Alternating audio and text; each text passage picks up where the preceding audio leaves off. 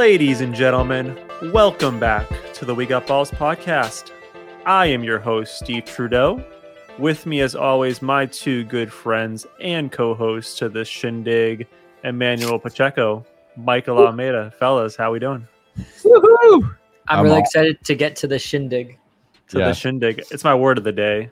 I'm glad I sound fantastic and you fellas sound great as well. Oh, So we have a long list of topics to to dive into today. I'm just going to start with the one Emmanuel requested because Emmanuel, let's just a little behind the scenes for the audience. Usually, me and Mikey have like a midweek phone call and we chat about things that have happened in the week or whatever that we want to bring up on the show. And usually, Emmanuel's kind of standoffish about this and he kind of just goes with the flow. But today, folks, Emmanuel has a long list of things to get into. So I want to dive right into what Emmanuel wants. The first thing he sent me via text was Tokyo Olympics. I have no idea what this is about, where he wants to go into.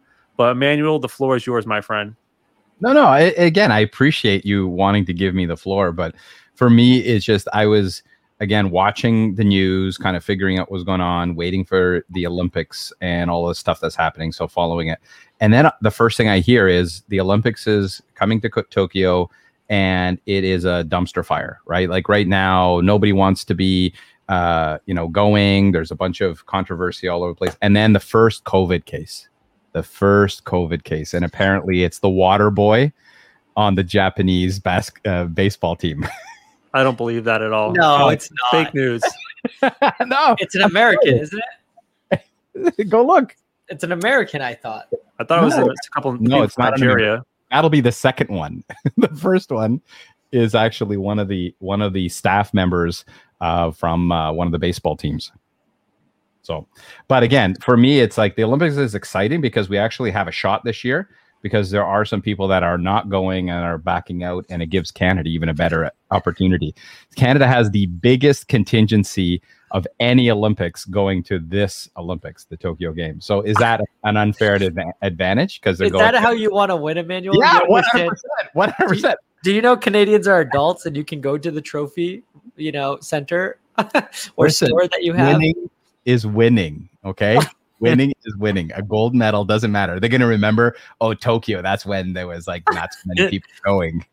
No. Oh man. And why do you think Canada has the biggest contingency this year? I have my theory, but I'm curious why you think so.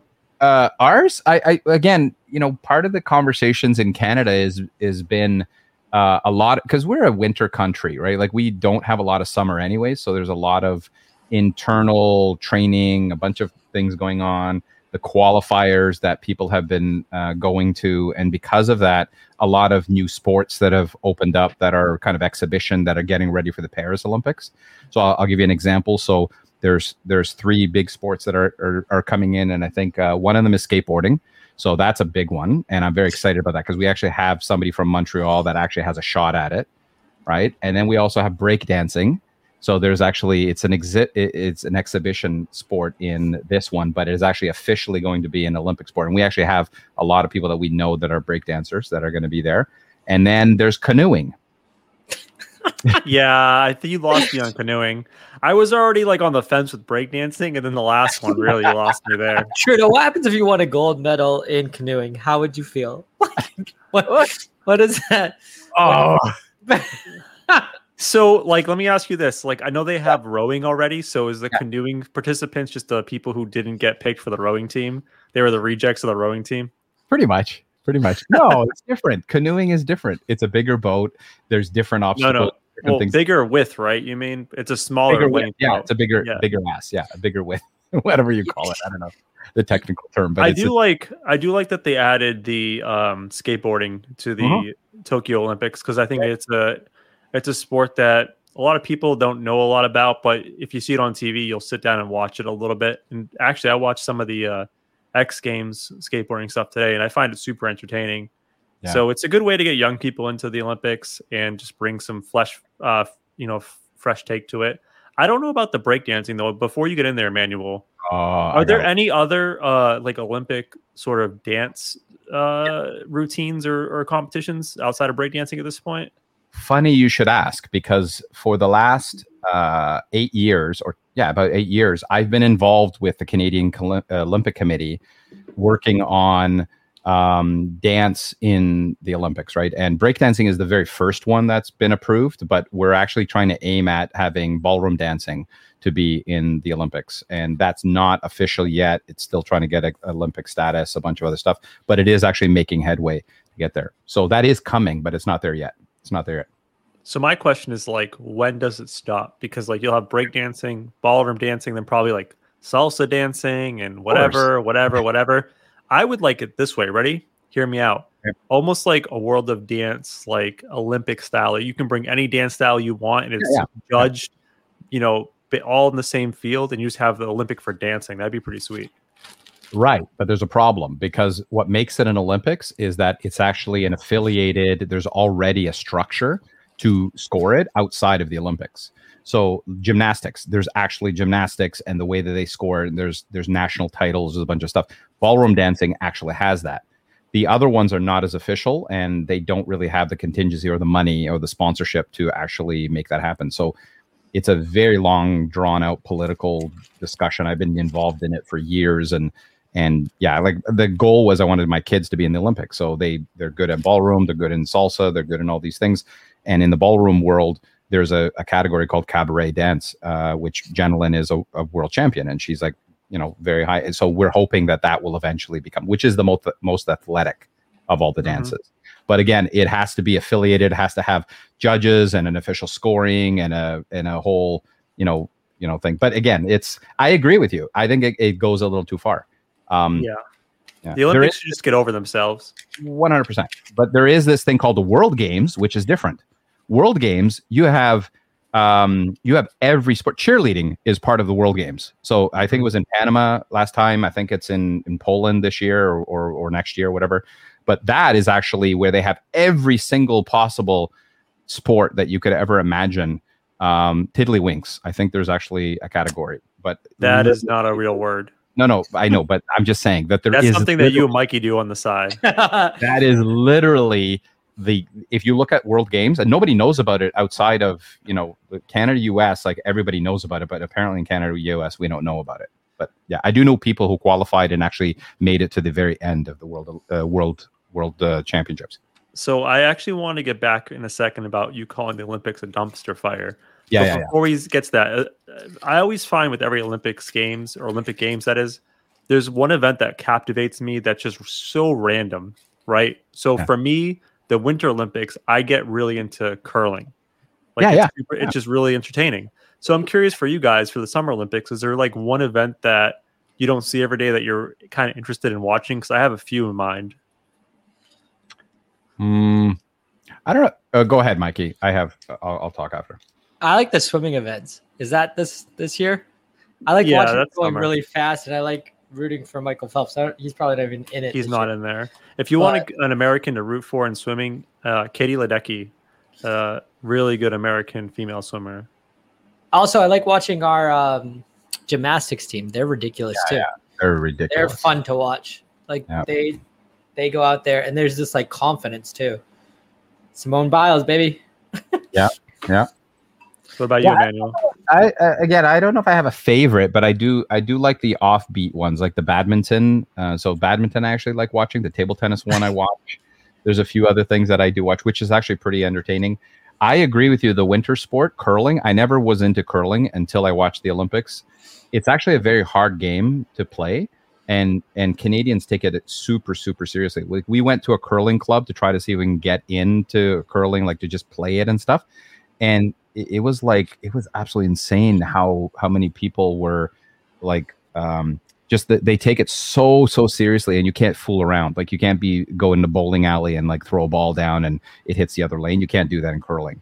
Like they what about summer olympics? Like is there anything that you are going to be excited about? Yeah like badminton table tennis. I actually like those sports. I do like the regular ones. The swimming i think is great. The the road races the relays i love a lot.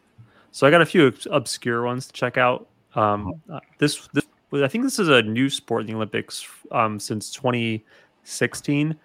Um, I, I, don't know if it's called extreme trampoline, but it's oh. a trampoline event. Yeah, yeah, yeah. So it's basically just like a giant trampoline, Mikey, and yeah, they just jump and do flips, and they're going like I don't know 30, 40 feet in the air. So it's crazy. So I'm, I'm looking forward to the extreme trampoline. That one got me last time. Also, one that I really, really get into, and I don't understand the rules, but it's badass. Team handball in the Olympics. That's awesome. Really? Uh, that's really cool. cool. Mikey, it's not like how we played in high school with I know, points. but uh, basically, like there's a almost like if you think of like the NBA, they have like a three point line. There's like a three point line around the goal, and you once you go past the, the three point line, you have to shoot. So you'll see people like pretty much jump over the line and just put their lay their body out and just fling the ball in the net. It's super fun. I don't understand it at all. Super fun to watch. And my last one that I enjoy watching for the Olympics in the Summer Olympics, that is water polo, another obscure sport hmm. that's really interesting to watch. My question is, how do Olympians make money? Is it just through sponsorships? That's it? Because they don't get right. No, yeah. so the the Olympic committees will actually you you do get paid a certain amount in terms of it's still an amateur sport, but you do have things taken care of, and you can actually have sponsors uh, that that pay you directly for it because you can't be considered a professional. Though that's what makes it the Olympic sports. I think what we should do is because I th- I feel like as a vibe for this show, we're all actually really into these Olympics coming up. Like I would yeah. say, right? Because Emmanuel, this is the second week in a row we talked about the Olympics. Mm-hmm. Why don't we come back next week and we do like a report about how these athletes get paid and like what type of revenue they make? Because sure. I actually have no idea. Like we can say like, oh, they get sponsorship dollars, just yada yada yada, this that. I don't yeah. really know for sure. So I'd be interested to see like exactly how they make pay- how they make money and like how much money they get. Yeah. Do we know I, any Olympics Olympians that could come on the show? uh, I do know three Olympians uh, past and not okay, present. so why have you not brought this up before? I do know. I do know. Mikey. There, it's gonna be just yeah, like the Jabberwocky guy. I do have Curt Harnett. So Curt Harnett is a Canadian cyclist. He's a very well, famous Canadian cyclist. Trudeau, you have to understand when you have a Guinness World Record. Oh you yeah, know, you're eating with these people, dude. Like, living with people. like that's how I lead my conversations. That's how I got to know these people. Was you think you got something Olympics? Bah you know, gold medal. Wait till you see my shaft. How much does it cost to make a Wheaties box of Emmanuel with his staff? For Ooh. your birthday, Emmanuel. When's your birthday? December twenty fifth. Oh, he knows it. December. Wait, 25th. really? Your birth? You're a Christmas baby? I'm yeah. a Christmas baby. Yeah. Yeah. Whoa, whoa, whoa, whoa! I did oh, here we go. Here we go. Now you have me down a different rabbit hole. Did you hate having that birthday as a child? Absolutely, 100% hated it. But it because was you no, because you can't you can't hang out with your friends because it's oh. Christmas. Yeah, correct, correct. Everything's closed. N- not yeah, only that, his brothers and sisters get presents on his day. Yeah, yeah, yeah, yeah. and they get me one gift. They don't get me two. Here's your gift, buddy. yeah, that's that's gotta be a parent's dream, right? No, we're Portuguese yeah. too, so like oh, Jesus oh, yeah, even better. First, like even that's his birthday. like Emmanuel, yeah, yeah. Just, yeah, yeah. Just, like, Santa gets all the praise for Christmas, but the elves do all yeah. the work. but I will say, my wife, how I found my wife was she is the only one that gives me two Christmas presents. Uh, she gives me a Christmas present and a birthday present every year. So basically, she just spends half the amount of money she would on a Christmas present. And, and oh, she goes all out, uh, dude. When the PS4 was out, I got a PS4 for Christmas, and she, and then I got PS5. I got like two PS5s, and I sold one to pay for the first one. But my, yeah, my one of my Christmas gifts was a PS4 from my wife. That was my birthday gift. That was my birthday gift. so what I've seen people do in the past, like, so if you have maybe like a New Year's baby or a Christmas baby, they do like half birthdays. You guys should have thought about that. Have no. your like official birthday party in the summer, do a half birthday. Oh, we're Portuguese. That would yeah, not happen. You can't do that. Can't do eh, that. Just a thought. So yeah, let's just get back. Let's just pick it back on track. So why is the Olympics going to be dumpster fire, Emmanuel? Well, no, it's just like all of this stuff. So first, there's no audience uh, for most of the games, if not all of them. But I don't think there's a lot of audience, so that's one, which is fine. Like I think we can, um, we're, we're kind of used to that. But I think that they're thinking that they're going to control all of the situations that can happen, right? And what's happening is already we're seeing that things are going to get out of control. You're going to have uh, uh, certain events that are either um, uh, athletes, uh, you know, get COVID, and then all of a sudden the entire team is going to have to be uh, have a negative test in order for them to go forward. Something's going to happen, and everybody is already saying that, well, you know, th- this is just going to be a disaster, and we're already seeing the the start of it now. Will they control it? Will they not have issues? I doubt it. I think that something serious is going to happen and you're going to have certain things that are going to happen where you're going to have certain games canceled or uh, or athletes not being able to compete because of it. I just think they shouldn't be doing it, but I don't think they have a, I don't think they have actual control over it. Tokyo, anyways. I, I don't think that they can actually back out, right? Right. So I do have. I'll update you on that. But so the Olympics start next Friday. So Friday right. the twenty third. Yeah. Um, I mean, it would have been nice to have the athletes show up like a week earlier than that they did already. Just have like a buffer period to kind of isolate people, maybe create a semi bubble. Like if you think back to like the NBA when they resumed, they had like a yeah. a bubble atmosphere. I mean, it is what it is. There are going to be people that test positive and can't compete. Yep. But like to your point about can't could they really back out?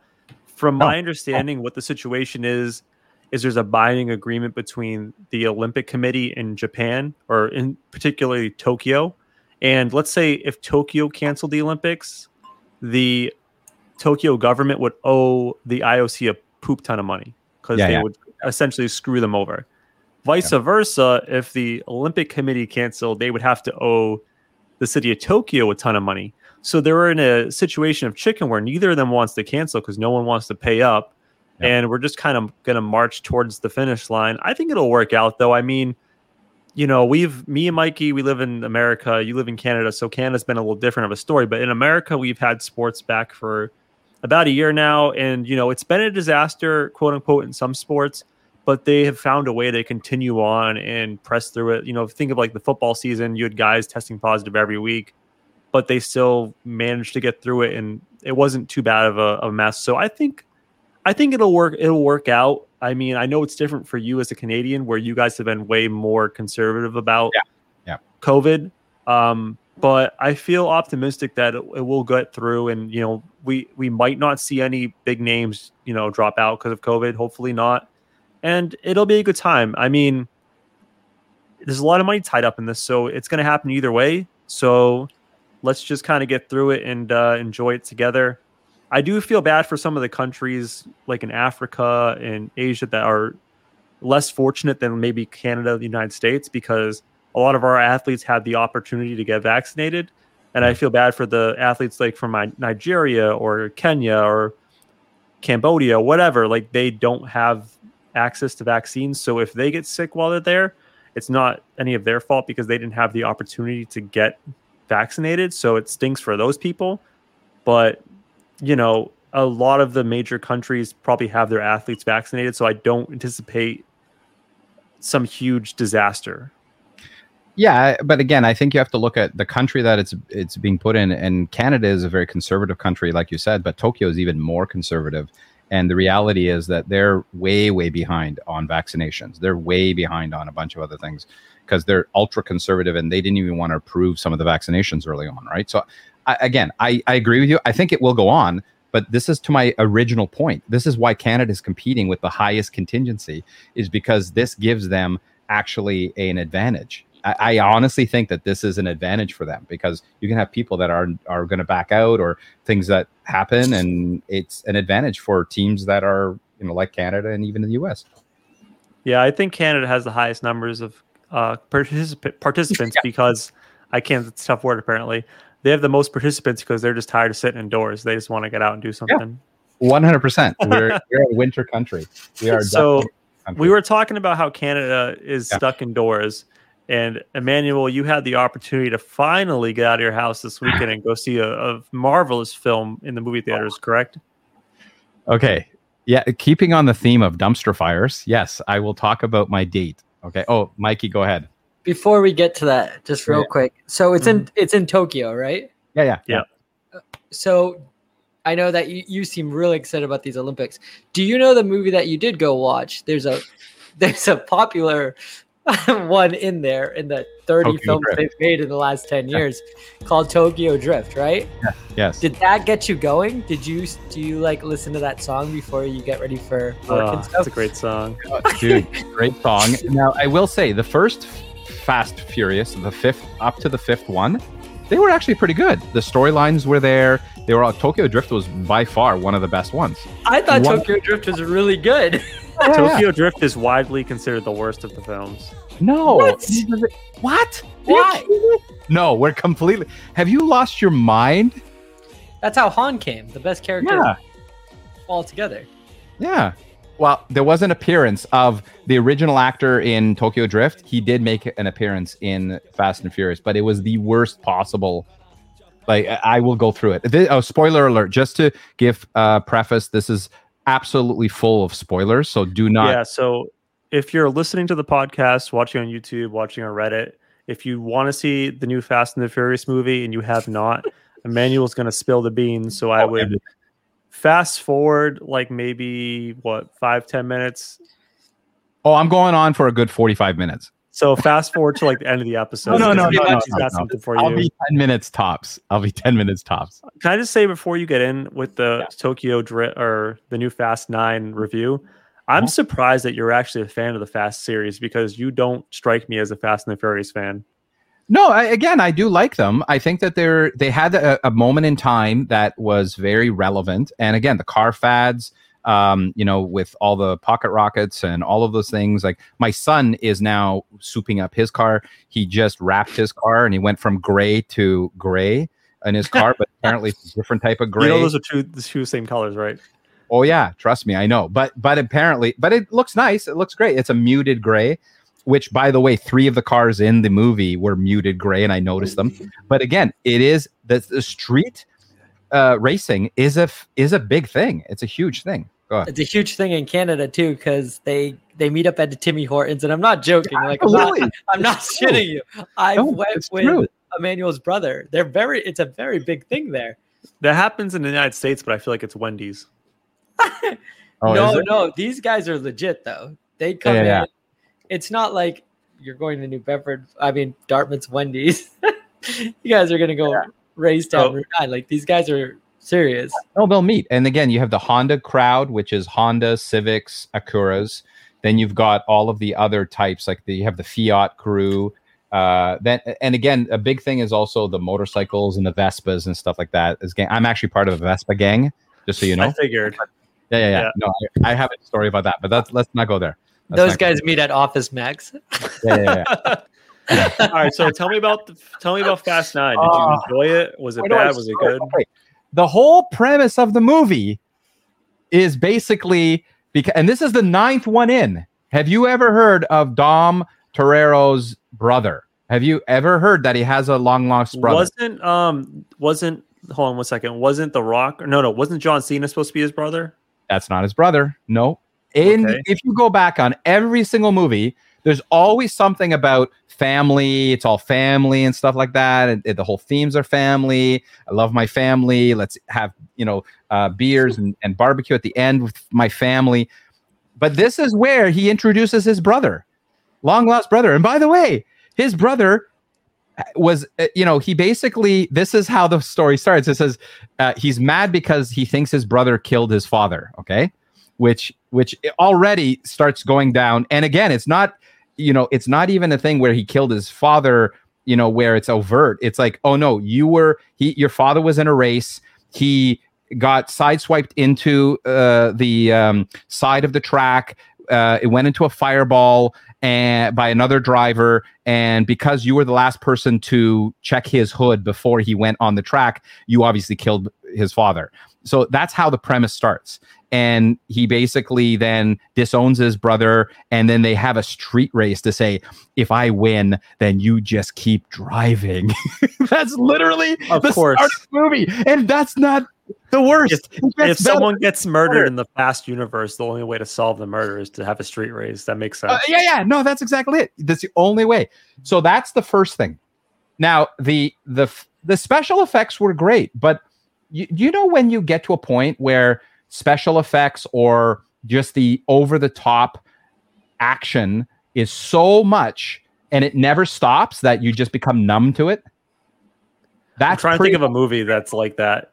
Yeah, but, but that is yeah. the entire movie. You literally are numb to it and you're thinking, Oh yeah, yeah, yeah, uh, yeah. Uh, he has the big magnets that that attract cars, and they're basically flying through everything because he has these magnets in these cars, and that's that's what happens. So that's basically the the next part of the dumpster fire. But I'll go to the the best. The oh, piece go ahead. Keep going. It's coming. I love it. This gets better. So then, like you've got all of these little things, right? And you have the villains from previous um Fast and Furious that get introduced where they're in a glass plexiglass box prison, right? And they're there and they passed them a computer and said, "We need you to break the key to get into this." Like, and literally, and it's like an Atari. It says, "Well, it's not connected to the internet because we don't want to give you access, so we're giving you this to only unlock the key." right? That's kind of what it is. The whole that that's where the premise of the villains and all of this stuff. And his brother is basically continuing to be the evil super spy, uh, uh you know, w- uh, who's funded by a multi-billionaire. And he has all of these gadgets, and he has these spy planes that have magnets on them that he he he shoots off of a cliff at the very uh, beginning of the movie and he you think he's going to die and what happens is a plane swoops down and has a magnet and picks him up that's basically how the the guy gets away. That's the first eight minutes of the movie. Okay. Now, don't they go to space too, or some shit? Oh yeah, yeah, yeah. No, it gets better. It gets yeah, better. Now that was the best duo in the entire film.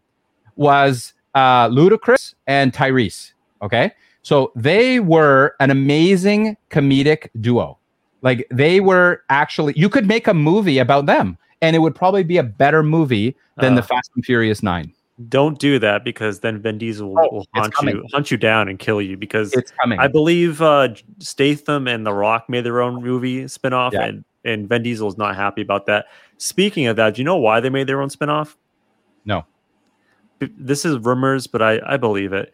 So apparently, Vin Diesel was so mad that The Rock was getting all the love in the movie that he wanted The Rock off of the Fast franchise yeah. and refused to do the do, do more movies if The Rock was in it.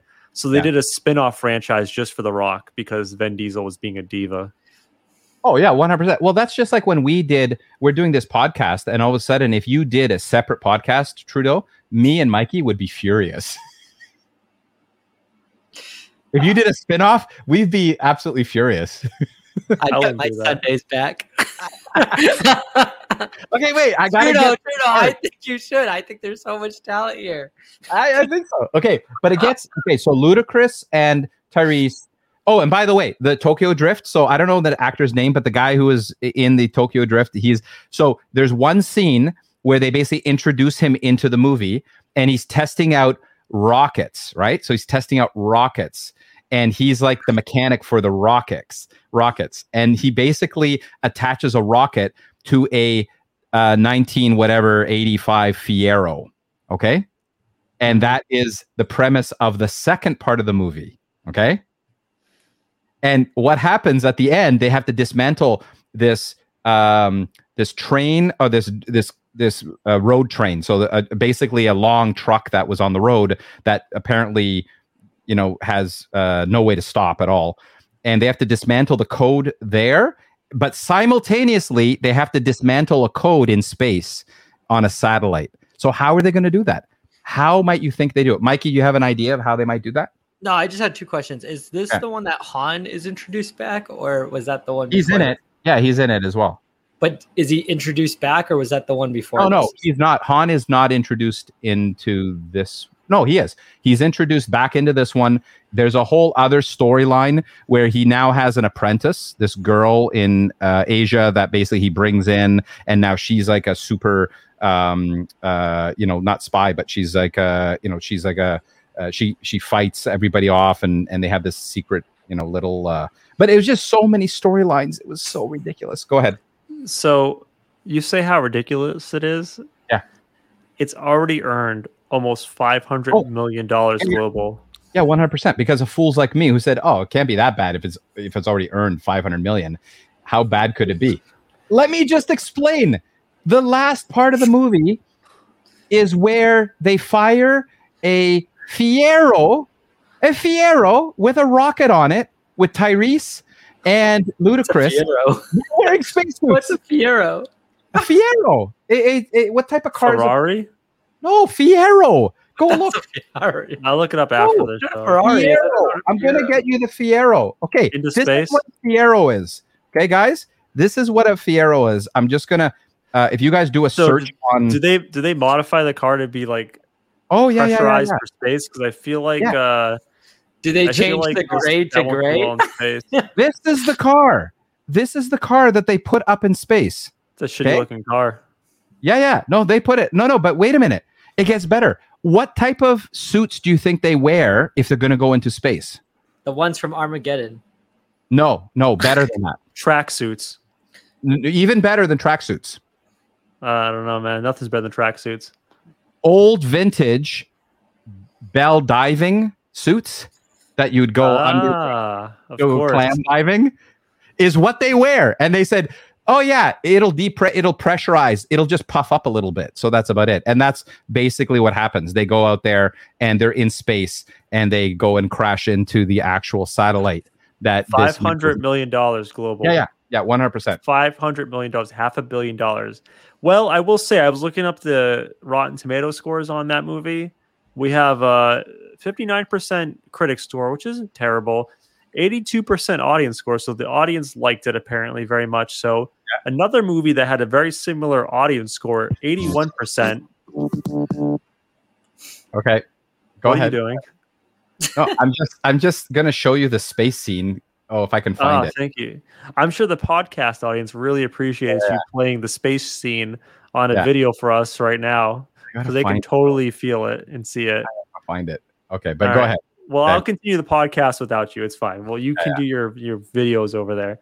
Um, another movie that scored about 82% audience score, but that was panned by the critics. Movie I saw this morning. I saw part of it. I didn't see the whole thing was the new Space Jam, Space Jam remake, uh, A New Legacy. Did any of you guys watch it by any chance? I no, did not watch it. A good friend of the show did, Brian Picanisco, and he hated it. yeah, so here's the thing, right, about the new Space Jam movie. Lots of things to unpack. First of all, a lot of, I think the problem with the people hating it is that a lot of people that are like mid 30s to early 30s are thinking of it through a child lens when they were a kid and they're not feeling the same way as an adult watching it by themselves. Because guess what, guys? The new uh, Space Jam movie, it's a kids' movie. It's made for kids. it's not made for 35 year old men. So cool down with your anger. All right. The movie, it's not great, but it's entertaining. Similar to the Fast and the Furious. Oh no. I found I found the new Space Jam to be lighthearted. It's an easy watch.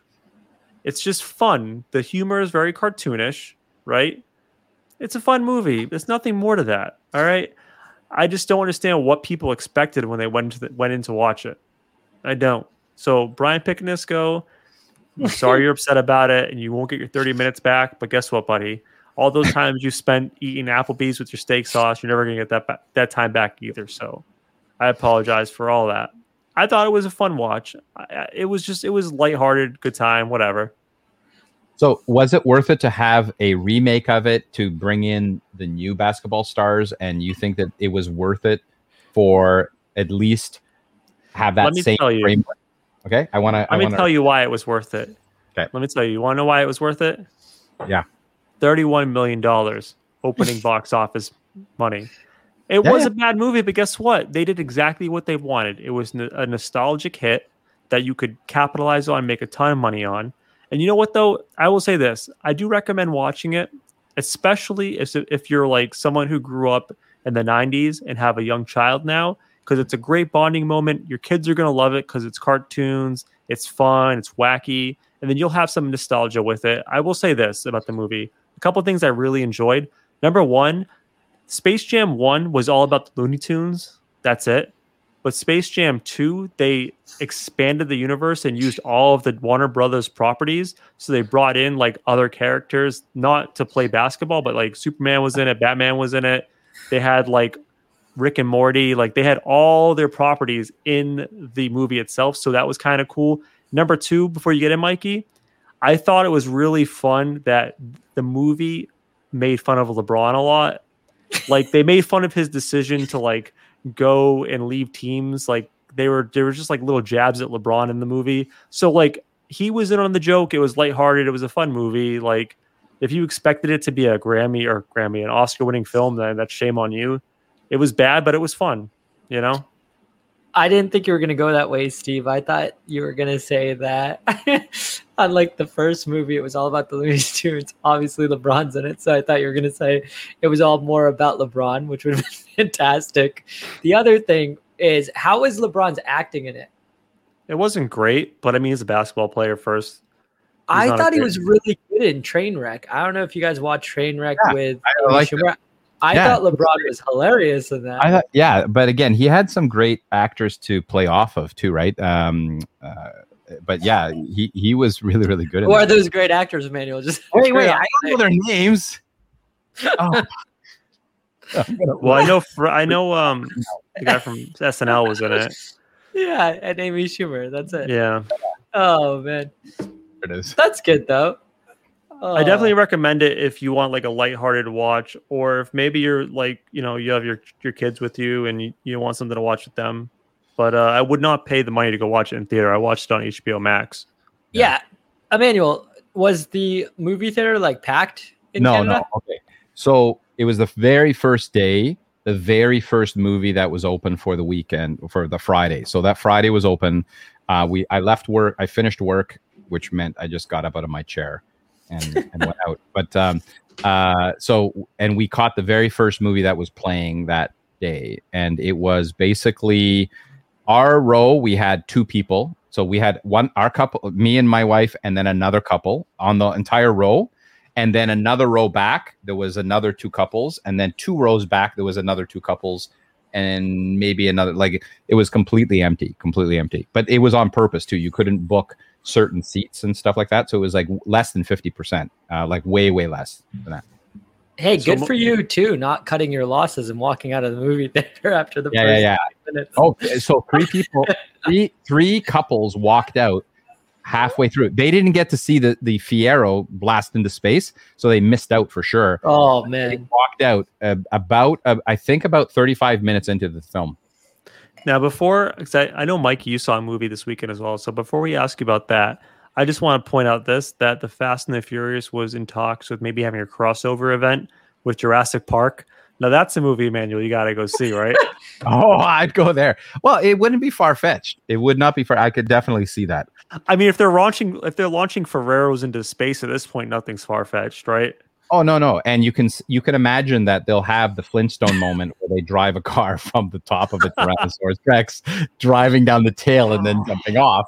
Will absolutely be the uh, the trailer. It'll, it'll, still make like a, a half a mil, billion oh, yeah, dollars yeah. worldwide, Guaranteed. of course. Guaranteed. Yeah, but I think it's done. I think they will. No, no, they will do one more, which is ten. That'll be the tenth one that they have to do, and that one will 100% just be like the the rest of making money. Just no, Vin Diesel's already said they're doing two more. Two, two more. Last one. Two more. Now that you've gone to space with a Fiero, how can you do two more? They're gonna go back in time or some shit. I don't know, man. Not only that, when they got to space, what did they see? No, Dom's they, third cousin. yeah, yeah, yeah. No, it's absolutely, it's absolutely insane. And again, no storyline at all. It was completely a disaster. So a, a, standard Fast and the Furious film. Oh, but way worse no, like a standard Fast and Furious at least has a little bit of a story, it makes you a little bit emotional on a few things, the family aspect of it, like all of that. This had none, like completely not. Like you just make up shit. It said, "Oh yeah, my long lost brother. Oh, let's bring him in and just plop him in with a story and just assume that you know I can just plop him in and just say, well, the reason why he's here is because he cut a fuel line for my father, and that's why I'm not talking to him anymore. And and and uh, yeah, like no, it's like silly. So let's let's get away from these bad movies and and ask Mikey about a movie he watched this weekend that actually had really good reviews, was critically acclaimed. Anthony Bourdain, correct? Anthony Bourdain. Right. It was it was a really good movie. It was it was really really good. It was sad, obviously, because everybody knew the ending and what was going to happen, but. Um, a lot of things I just didn't know. I didn't know much about Anthony Bourdain, and neither did my wife going in. We knew that he was a chef, but if you watch the movie, you'll realize, and once again, spoiler alerts, that he wasn't really that great of a chef. He was an amazing writer. Yeah, and yeah. that's what launched him, and he got to do what he wanted. So I don't want to, you know, besmirch Anthony Bourdain post, you know, post humorous, but is that similar to like Guy Fieri? Because like I don't, I question Guy Fieri as a chef, but he's like an awesome like media person, like Flavor Town, all that nonsense. Anthony Bourdain is more intelligent in a way and more sophisticated. Well, that's going... easy. if you're comparing against Guy Fieri, we all are. Yeah, like, come on, that's not a stretch. but if you listen to him, the, the man was a very yeah. intelligent mind and he kept the same circle around him throughout the whole his whole career leading up to the last the same people that he traveled with for his first ever show was there all the way through his death which was pretty cool and his closest friends would make an appearance on the show and I don't know. I feel like he was always chasing something that wasn't there. Yeah. You know, he had this um this mindset of what his life should be and it was just the guy traveled to everywhere you could possibly think of, which was so cool to watch because he went to the Congo, which, if you know anything about that, that's incredibly difficult. He was in um, Lebanon during a war and he's sitting by the pool and there's planes exploding and stuff in the background. It was nutty. And these are things that, you know, you didn't know about him because he wouldn't allow um, CNN to report on this stuff, you know, while he was there and, you know, monetize in the situation. It was, it was a really sophisticated and brilliant way of looking at it. They had his second wife on it, which I feel like that's the wife that he connected with the most um, out of the he was married twice um, and just his travel.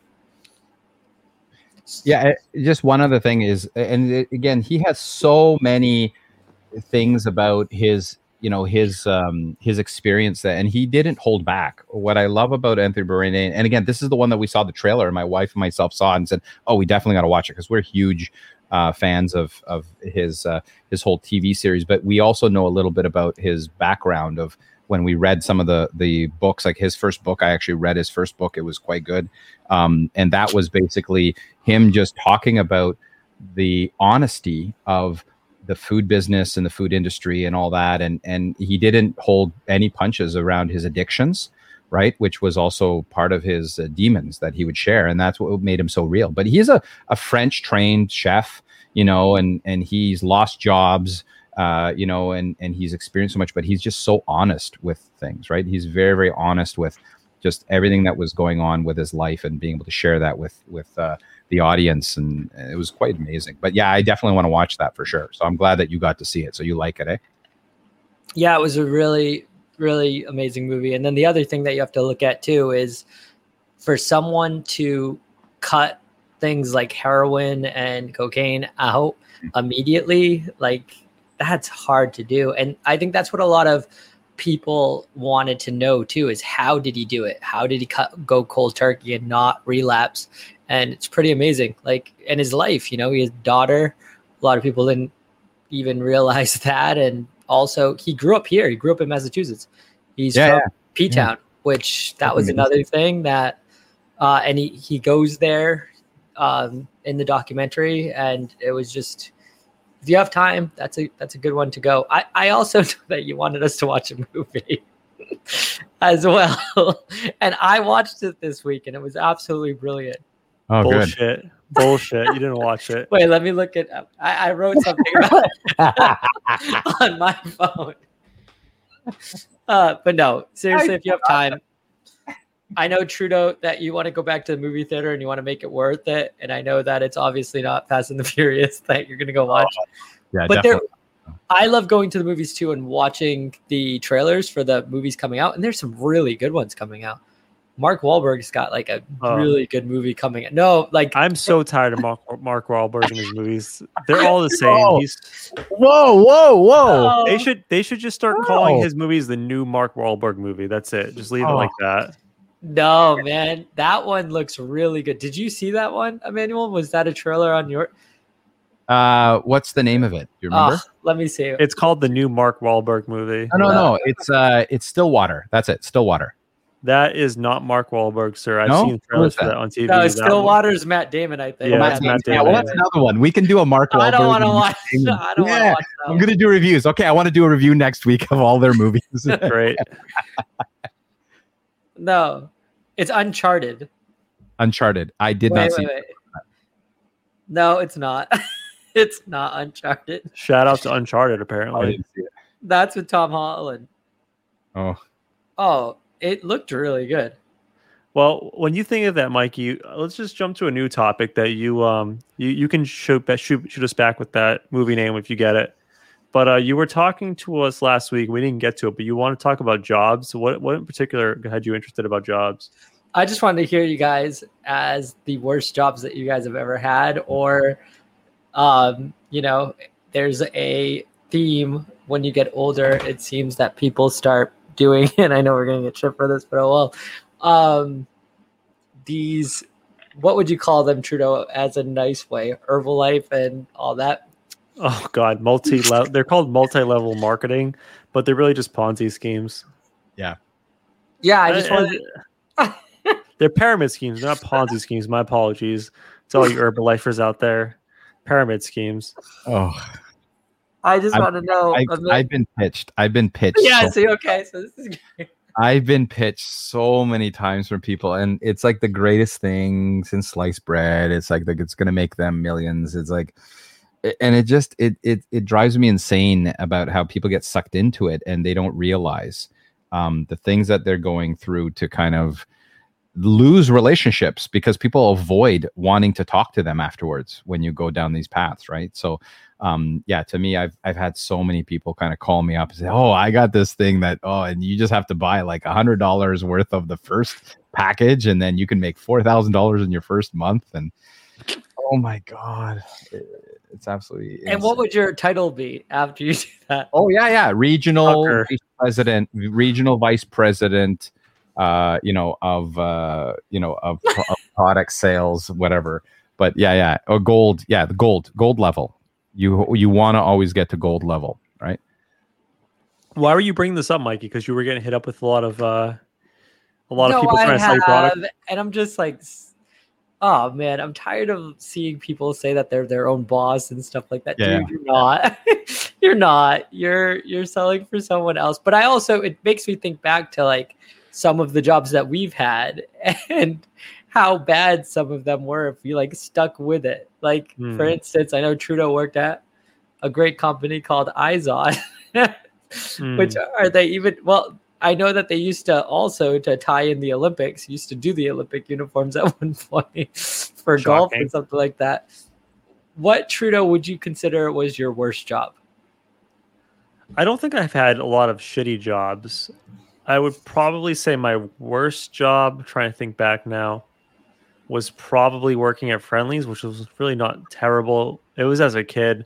I did once get paid by like we were renting an apartment and the landlord paid me to like go with him and some other people to like clear out the apartment of people who got evicted. So we would like oh wow. throw all their shit out in the street. But that was like, it was like a deal where it's like, hey, here's like a hundred bucks, but I don't, it was probably like fifty bucks to like come and help move all people's shit out of their apartment uh, I was probably like 13 years old, 14 years old, and we we cleared out one guy's place. There was some weird shit in there. Let me just tell you that he had a water bed, and underneath the water bed was like a drawer that had like all those sorts of kinky sex shit in it. There was like a whip and like you know bondage yeah, stuff. Yeah, it was weird, man. Let's, let's itemize. Let's let's go through details. Where there where where okay, you curveball with batteries that you needed to to use or anything like that? Don't feed his perviness. Wait, wait, it was wait, a lot of it was just a lot of leather, leather and leather oh, apparel. Yeah. So like you know, you got the mask with the the holes and stuff. You know, like the gimp mask, as some would say, the gimp mask.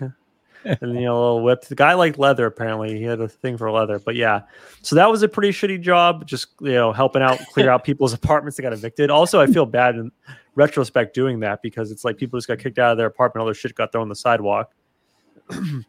but yeah, that maybe Friendly's, but Friendly's was pretty chill. I just eat ice cream all day, and uh, my they had like a like a, a wall. We get sued. Wait, can we get sued because you were stealing like uh, ice cream?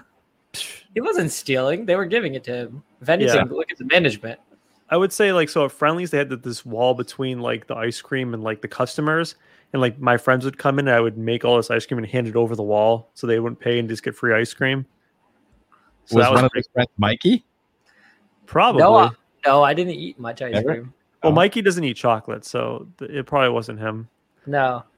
So, Emmanuel, what was your worst job? Oh, I got so many that I've done. And again, very similar to Trudeau, I got asked to serve papers for people to get evicted. so oh, I so this was and this was where uh, people like, you want to make an extra hundred bucks, and it wasn't even a hundred bucks. It was you want to make an extra twenty. It was like, do you want to make twenty bucks? Here, why don't you go into this shady house in this shady neighborhood, knock on the door, and then hand them this paper and just say you're served, and then walk away, right? And walk away yeah, fast.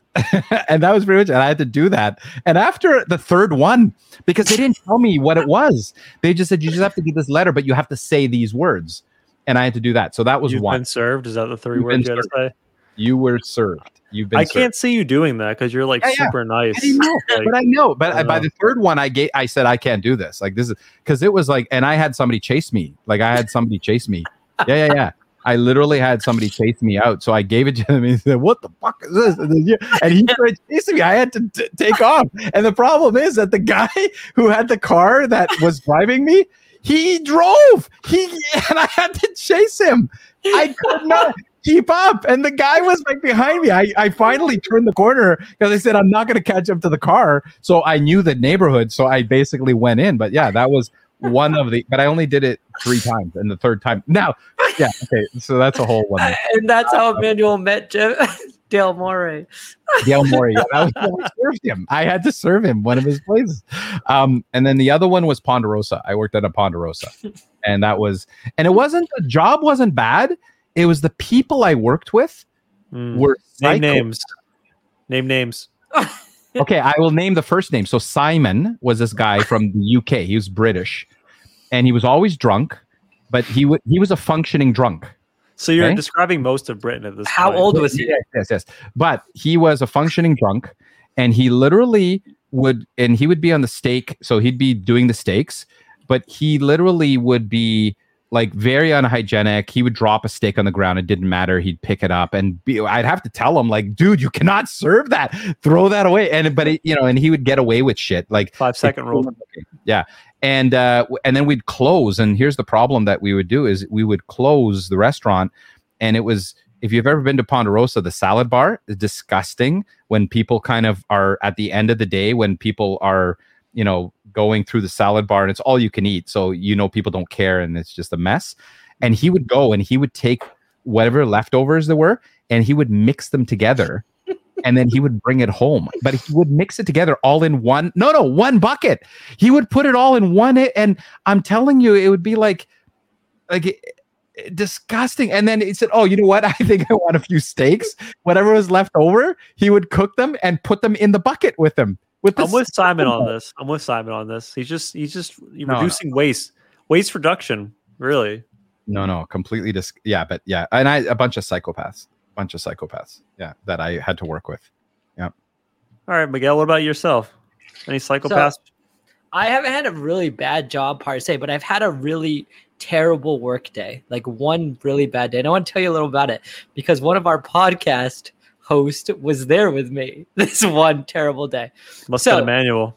Wasn't me. I, I, was working the summer camp and I was the director, so I was the head of the summer camp, and it was a summer summer summer camp. So we would do soccer slash swimming, and this one camp kid lost his towel, and when he lost his towel, what happened was our boss came over because the parent was very upset about the child losing his towel and he was younger. The kid was about six years old. So we were like, okay, what we'll do is we'll give him his own camp counselor when we went to this pool, Emmanuel and Stephen, to make sure that this kid did not lose his towel again.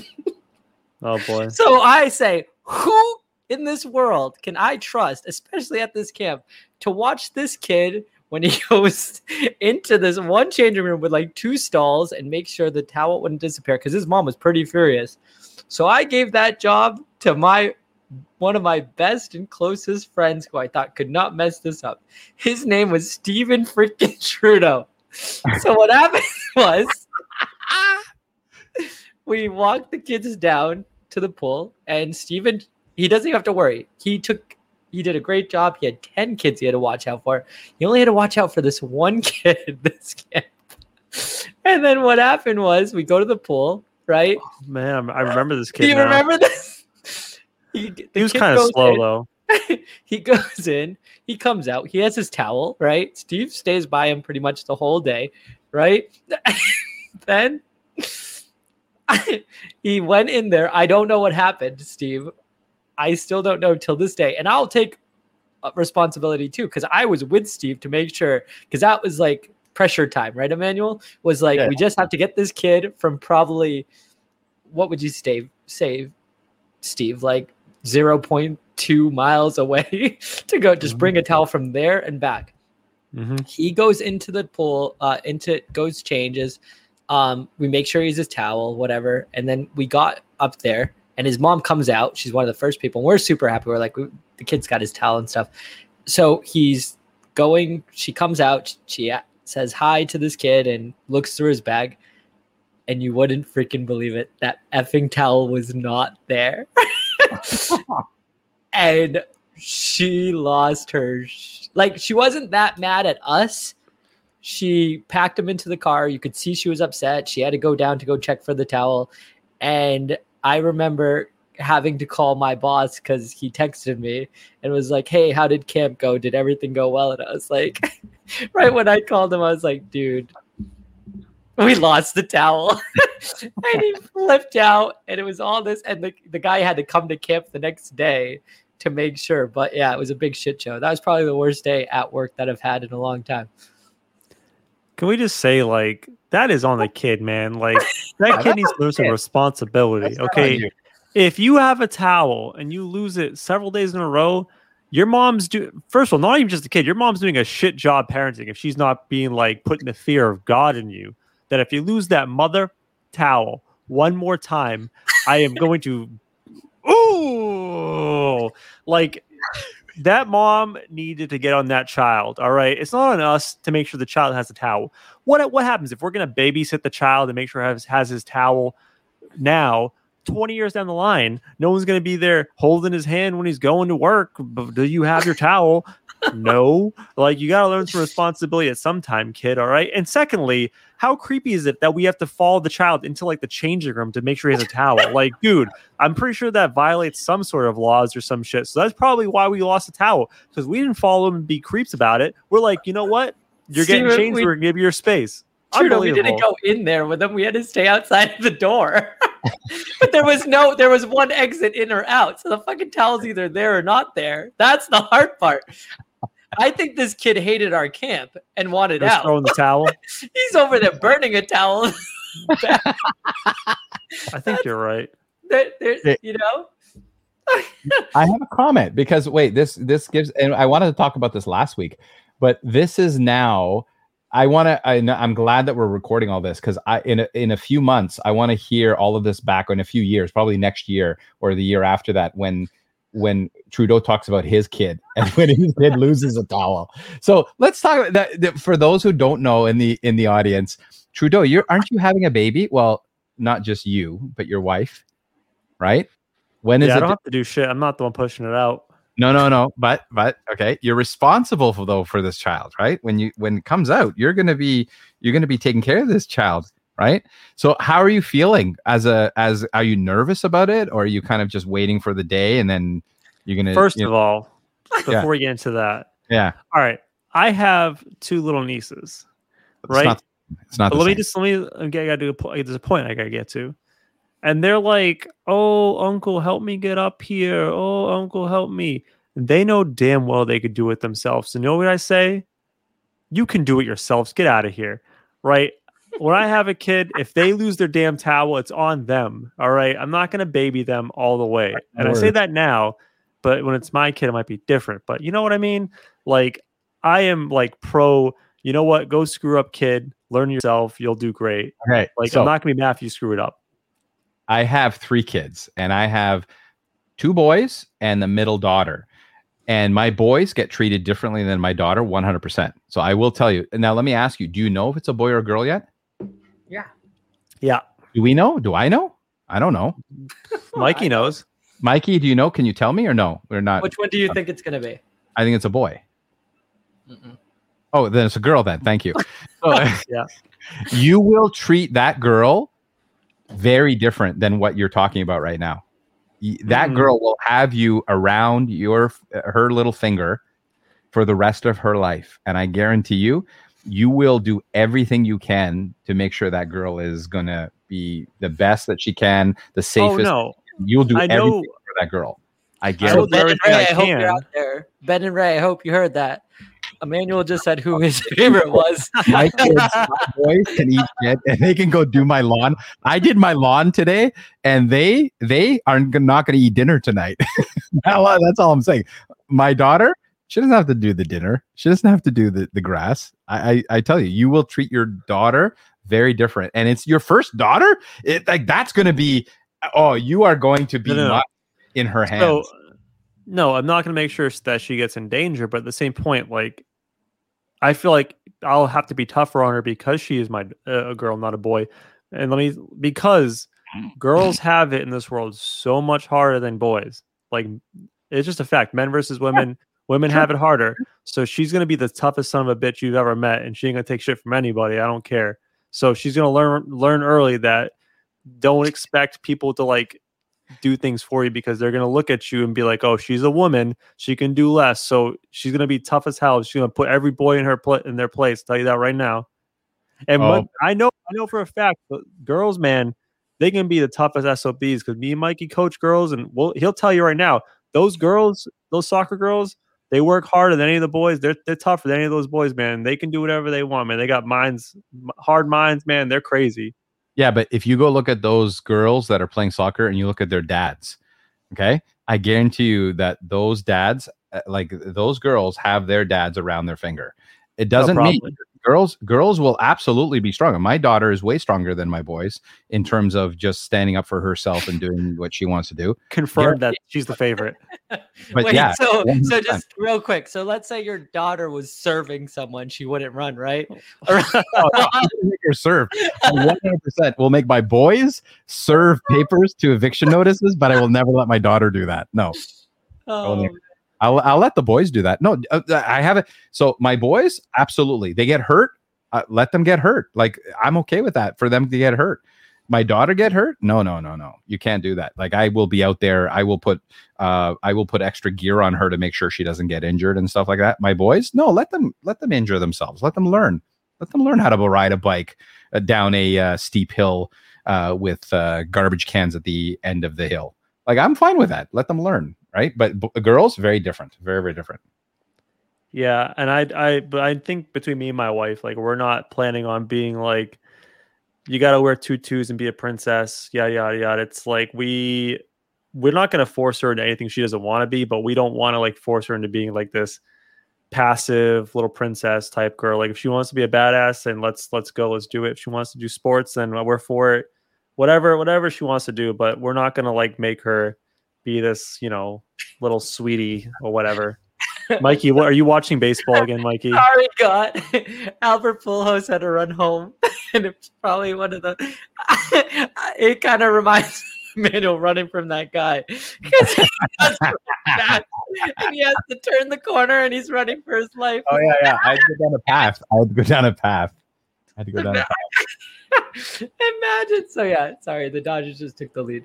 No, it's all right. So did you get everything you wanted out of that question, uh, Emmanuel? do you have something yeah, else I did. for me? No, no, I can't wait for you to eat your words, but I definitely want to see how you're going to raise your kids. For sure. I, I, I wanted to. Uh, I know we're running a little short on time, so we have the we have our new segment to end it, the closing thoughts. But before we get to that, I just wanted to bring one more thing up that was kind of topical, and I just wanted to to show the uh, the guy that was counting the money in the stands at the Suns game biggest clown in the world. The guy was getting clowned by everyone on Twitter immediately after. I know Mikey might be aware of this, but Emmanuel, you probably have no idea, right? No idea. No idea. All right, None so whatsoever. I'll give you a little background story before we start the video, and there's audio. So if you're listening to the podcast, you'll get to have a sense of what's going on. Um, so Giannis Antetokounmpo, he is the best player for the Bucks, and he is known for having some free throw struggles, right? So he takes a really long time to shoot free throws, and in the NBA, it's a rule where you have 10 seconds from when you get the ball to shoot your free throw. Well, he's been called in the past for going over 10 seconds. So what fans have adapted is they count up to 10 to try to psych them out. And like, you know, if they go over 10, like they make them like kind of force the shot and go fast. So the Suns fans have been counting to 10. And there's this guy in the stands who's the biggest clown of them all doing a certain activity during the counting. And I'm going to show it to you, right? Are you ready? Yeah. Yep, ready. Hopefully you can hear the volume. We'll Trudeau, see. Trudeau, before you play this, what happens if you get the 10 seconds? You don't. It's a, if you don't get it, you lose the free throw. Okay. Um, so if it's a second free throw, the ball gets to the other team. It's if it's the first free throw, it's just not counted in the. You take your second shot. I didn't know that. That's pretty yeah. cool. It's not often called. It's not really a thing that's enforced. It actually was was started like I believe in the early 2000s, late 90s, because guys are doing all these like things at the line. Like if you remember, like Jason Kidd would like do a bunch of kisses and all this stuff, and you know, so, so everyone they they tried to cut that out by putting a 10 second clock on. So, anyways, let me play the play the clip. Out, they're calling on DeAndre Ayton, and they just changed it in the building, Mike. Coaching staff doing a good job alerting the officials to that mistake.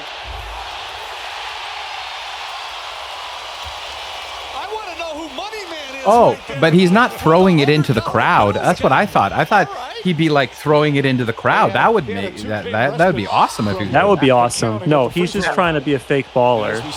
Here we go again. Look at that guy dressed up. That guy's a yeah. He's he's going out tonight. Look at him. Oh yeah.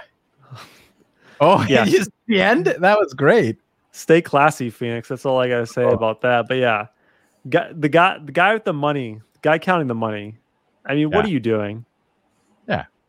Well, yeah, that's also in the crowd. So I when was know. the last time Phoenix was actually in a game that actually mattered? you know what I'm saying? Forever. Act like you've been there before. Toronto throws their hat up and down, right? Is that what, what was it, Emmanuel? What? Wasn't someone like throwing a hat up and down? when you guys made the finals? Uh, I can't remember as a hat, but there was a lot of things going on. But yeah. but so like what is the point of doing that like bringing so first of all the guy consciously went to the atm and withdrew like his entire life savings to count hundred dollar bills in the stand right but like what uh. the point of that like you're trying to act cool and like be like oh i got money like you want people to like you and think you're a baller dude the only thing that's going to do is make everybody clown you and think you're just a joke, which the internet did. Dude, Twitter was on fire making fun of this guy counting. What are you talking bills. about, man? He just put a thousand in Dogecoin. He's fine. He's going to be a billionaire soon. what are you? Wait, don't don't be envious that you picked the wrong coin, Steve. Secondarily to that, that dude's asking to get jumped. Am I right? Yeah, yeah, one hundred percent. For a thousand dollars, I think they would kind of... by the guy in the red velvet. Oh god, I don't know who's worse: is the guy in the red velvet or the guy counting the uh, hundred dollar bills. Well, sometimes it's hard to get out of your hotel shift where you have to run down to, to get the, that, you know, the last month's paycheck to pay for your seat to go watch them play the Bucks, and there you go. Oh, did you guys see the uh, the Suns and four guy, you know, the guy who beat up oh. the other guy in the stands. Don't even get me started. The Suns fans are just they're just up there they're with the, the Yankees fans and the Philadelphia oh, everything fans. Hold on. I, there was one other thing on my list I want to talk about. I know. About that's how I set it up for you.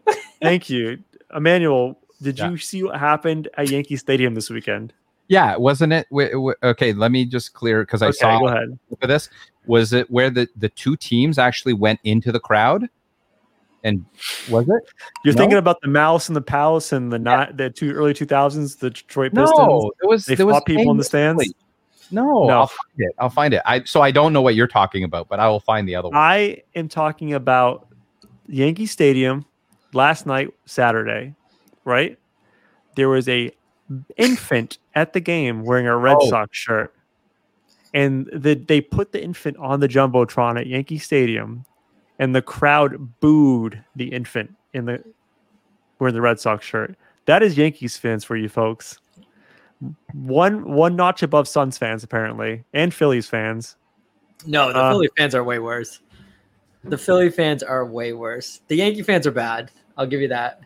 But at least they've won stuff. Like the Suns and Phillies haven't won really anything. I do say in general though, like fans of any Philadelphia sports team usually are looked at as the worst fans. And not not the worst as like they're bad at supporting their teams, but they're just kind of assholes.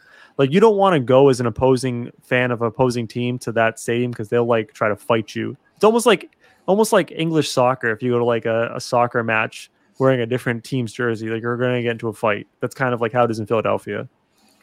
Yeah, the Dodgers played the Phillies when we went, and all the Philly fans were really nice. They weren't like assholes. So my experience with them have been pretty, pretty. Nice. But I didn't go to their stadium where they have, you know, fifty thousand knuckleheads. So, Emmanuel, have you had the privilege of going to Philadelphia ever? I've been to Philadelphia. I've not gone to see a game there, but I have been to Philly. I have um, a customer of mine, a credit union that I went to go visit, and uh, been there a few times beautiful, like wonderful people, salt of the earth. Great, great. Yeah, great. That's not the experience I had, man. In Philadelphia, really? I've had Philly cheese steaks. I've had yeah chips, fish and chips in Philly. That was actually quite good. I liked it, so it was good. And Good people. Good, good I people. found that every driver in Philly wants to run you off the road. They're psychopaths. I when I went to Philly, I would have to agree with Steven on that. But I thought that it was very historic and nice, and the bell was cool also, I went to a music festival in Philly. I went to Made in America, and the people there were the worst. They were the biggest assholes I've ever met. They're the people who like just push through the crowd to try to get to the front and like will push through you and try to like, you know, get by you. They're so rude. Philadelphia. You should so be American yourself. This is not a Philly thing. This is an American thing. okay, okay. The every city, I've experienced that in every city: New York, Chicago, Philly. I've experienced. Okay, okay, Emmanuel, you're over here talking about that you want to win the a gold medal by everybody else dropping out and not wanting to play. Whatever percent, whatever that. In in okay. canoeing, I'm hoping that everybody drops out. Everybody gets COVID from splashing each, each other out in, in the on the oh, canoe. Oh, that's real nice to say, Emmanuel. All right, Emmanuel, you have, you have a lot to say right now. So let's just get your closing thoughts. Let's get into our last segment. We're going to start implementing called closing thoughts. Everyone okay. gets a few minutes to say whatever they want that they've missed that they didn't get to say in the show. Doesn't have okay. to be related to sports or anything. Just go for it. What do you got? Uh, for me, it's a, a, do we need another billionaire in space? So this is with Bezos going into space. I, I my thought on this is I wanted to talk about it as well, but did you hear that it's and and they're saying that now it's well what's important about it is that it's going to go higher and uh, you know you're second place like avis right? You're in second place. But it's um uh that it's the very first paid uh, passenger right? But did you hear the story about this? So the paid passenger the guy who bid for it is 28 million dollars right? I think the paid passenger 28 million. What happened? He, he back out. scheduling conflict and he gets an 18 year old to go in his place that's okay. Ashton Kutcher. Is it Ashton Kutcher? It was Ashton Kutcher, wasn't it? So he no. has a scheduling conflict. It's not Ashton Kutcher. We would have known if it was Ashton Kutcher. I'm telling no. you, look it up. Look it up right now. You oh, look uh, it up. No, Fine, no, that's, that's a rumor. You Americans, you you you you believe anything. You believe anything people say online. You know why he backed out? Because he knows it's not going to go well. Can can Bezos do me a favor instead of going up on his own rocket? Was it the Blue Origin? Okay, yeah. this is can this he, is from CNN. Okay, go. But he wasn't going on Jeff Bezos. He was going on a Virgin Galactica flight. Yeah, oh, that's different. Different, different, different. All the same nonsense. This is They're 28 million. Do we need another billionaire in space? Does it really matter at the end of the day? And it's like a four minute weightlessness, and then you're coming back down. Now, if, again, I will say the same thing. The Virgin Galactic flight, if it went up and he landed in London, and then went to go and do the final kick of the game, that would have been pretty pretty amazing. But I to me, it's like I don't know. I I, I just think that this is just. I love how like we have people living in poverty all over the place and starving. Yeah. But yeah, we're we're spending money to fly a couple dingleberries to space for a few yeah. minutes to be spaceless. And can I just ask for one question or one just one favor of Jeff Bezos? Can yeah. you get in one of Musk, Elon Musk rockets? Because they always blow up and take one of those up to space. You can blow, no. blow up in space. Wait a minute. Wait Actually, a minute. Why don't you get in the rocket with Elon Musk and both blow up and get out of my well, life? First, Elon Musk isn't getting into his rockets, and those are test flights because yeah. he actually explode all the time. Commercial flight. He hasn't. Nobody. Okay. Uh, knock on wood. Nobody has died in his yet craft yet. But the reality is that it's a different story. He's actually doing commercial flights to the space center and going back. This is space tourism. The guy paid $28 million. Did he not have Prime and he couldn't get a deal? Like, what the hell? it's like, like uh, he didn't have a Prime membership where he could have like had it included with that. Like, the reality is, it's a, I just think it's such a like a it's just another thing right of do we need these billionaires being able to do these things? Yes, I think space tourism is a is a thing now, and I think it's going to be something where it's more of a novelty for a little while because it's way out of reach for everybody. That's just my thoughts. I, again, to me, I just think that this is just the luxury to the nth degree of this is first world problems of you know, am I going to get on the space you know voyage to go up and down and land and be in weightlessness for four minutes. I, I don't understand this. This is complete insanity to me. Doesn't make much sense to me either. Miguel, no. your closing thoughts. Um, I want to give a shout out to someone that I'm kind of mean to. Is uh Rob Manfred, the commissioner of baseball. Wow! he wow! Did he did something really pretty awesome this year. Um, for the home run derby, I was talking to Trudeau about this. They had each person that um, participated in the home run derby sign each of the balls that were thrown to them. So when you caught it, you got a signed baseball from your wow. player, which I thought was really cool and something That's that cool. was inventive and should be, you know, the norm going forward, especially for these guys that spend a lot of money to attend baseball or basketball games or football. I mean, Steve spoke about some of the things they could do for the Pro Bowl, which we'll save for another show. But it was really fun to watch, and I thought it was a classy move. Yeah, I thought it was a good idea. I think it's a great idea, but it, it, see in Blue Jay, uh, the Blue Jays, and we didn't talk about this, and the Blue Jays coming to Toronto. Maybe we can bring that to the next uh, uh, chat that we uh, next podcast because Blue Jays are finally coming back to Toronto after 18 months of never playing in our home stadium. Um, but at the Blue Jays uh, stadium, if you catch a ball, you're allowed to go backstage. Like you're allowed to after the game, you can actually go to the locker room and get it signed. Oh, that's cool. Yeah. Yeah, yeah, that's like that's a standard thing. So if you get it, you can just show that you caught the ball. They will bring you, and you can actually go and see if you can get it signed. And most of the times, they actually allow you to. That just shows how trustworthy Canadians are because I would just totally bring a baseball to the stadium and be like, "Yeah, I caught this ball, eh? Can I go back and get it sure signed? happens. I'm sure that happens, but I, I think that Canadians are a little bit more trustworthy. So my my closing thoughts, super random, but I fell into a rabbit hole over the week. Uh oh. I was on is Spotify. What's this that? is not oh, Omegle. You didn't no. fall into a rabbit hole with Omegle again, did you? Not again. So okay. I was listening to some '90s music on Spotify, and um, Coolio's Gangster Paradise came on. Oh, yeah. and nice. then it reminded me of a parody song by a guy named Weird Al Yankovic called Gangster's yeah. Paradise. Or no, I'm sorry, uh, Amish Paradise. Amish Paradise, yeah, yeah. And I fell into a rabbit hole of listening to Weird Al songs. Oh yeah, yeah. And my thoughts was we don't appreciate Weird Al enough because the man is a goddamn genius. Like some of the lyrics he has in his songs are hysterical. And we always see this guy as a sideshow, but I think he is more brilliant than half of the artists today when it comes to lyrical prowess. He is amazing. And he doesn't think, make any songs. no, he does. No, his parody songs are fantastic. Yeah, they're very thoughtful. They're very timely. White and nerdy. The parody yeah. of and Dirty, dude. Fantastic. Eat it, eat it. You know, the beat it one, the eat it. He did that one. That was very timely. Not only is he a genius that's, you know, unappreciated by the public, five Grammy Awards. Yeah. So yeah. he is critically acclaimed. So Weird Al, my hat's off to you, man. I've slept on you for so long.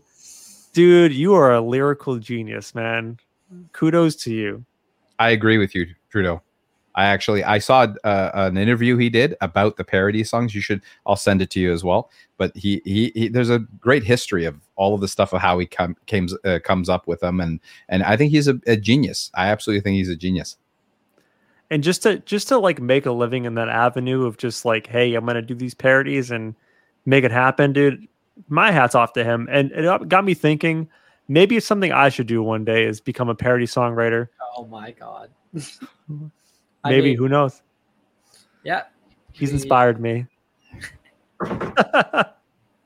all right well ladies and gentlemen thank you for listening to the podcast we had a good time hope you did too if you're watching on Reddit, please check out our YouTube channel, Twitch channel. We're also on Spotify, Apple Podcast, vice versa. If you're listening on podcast, we do this thing live once a week. So check out the YouTube and Twitch. You can watch us live. You can interact with the show, shoot us comments, give us topics, all the good stuff. Well, thank you for listening. We do this thing once a week. talk to you next week. Peace out.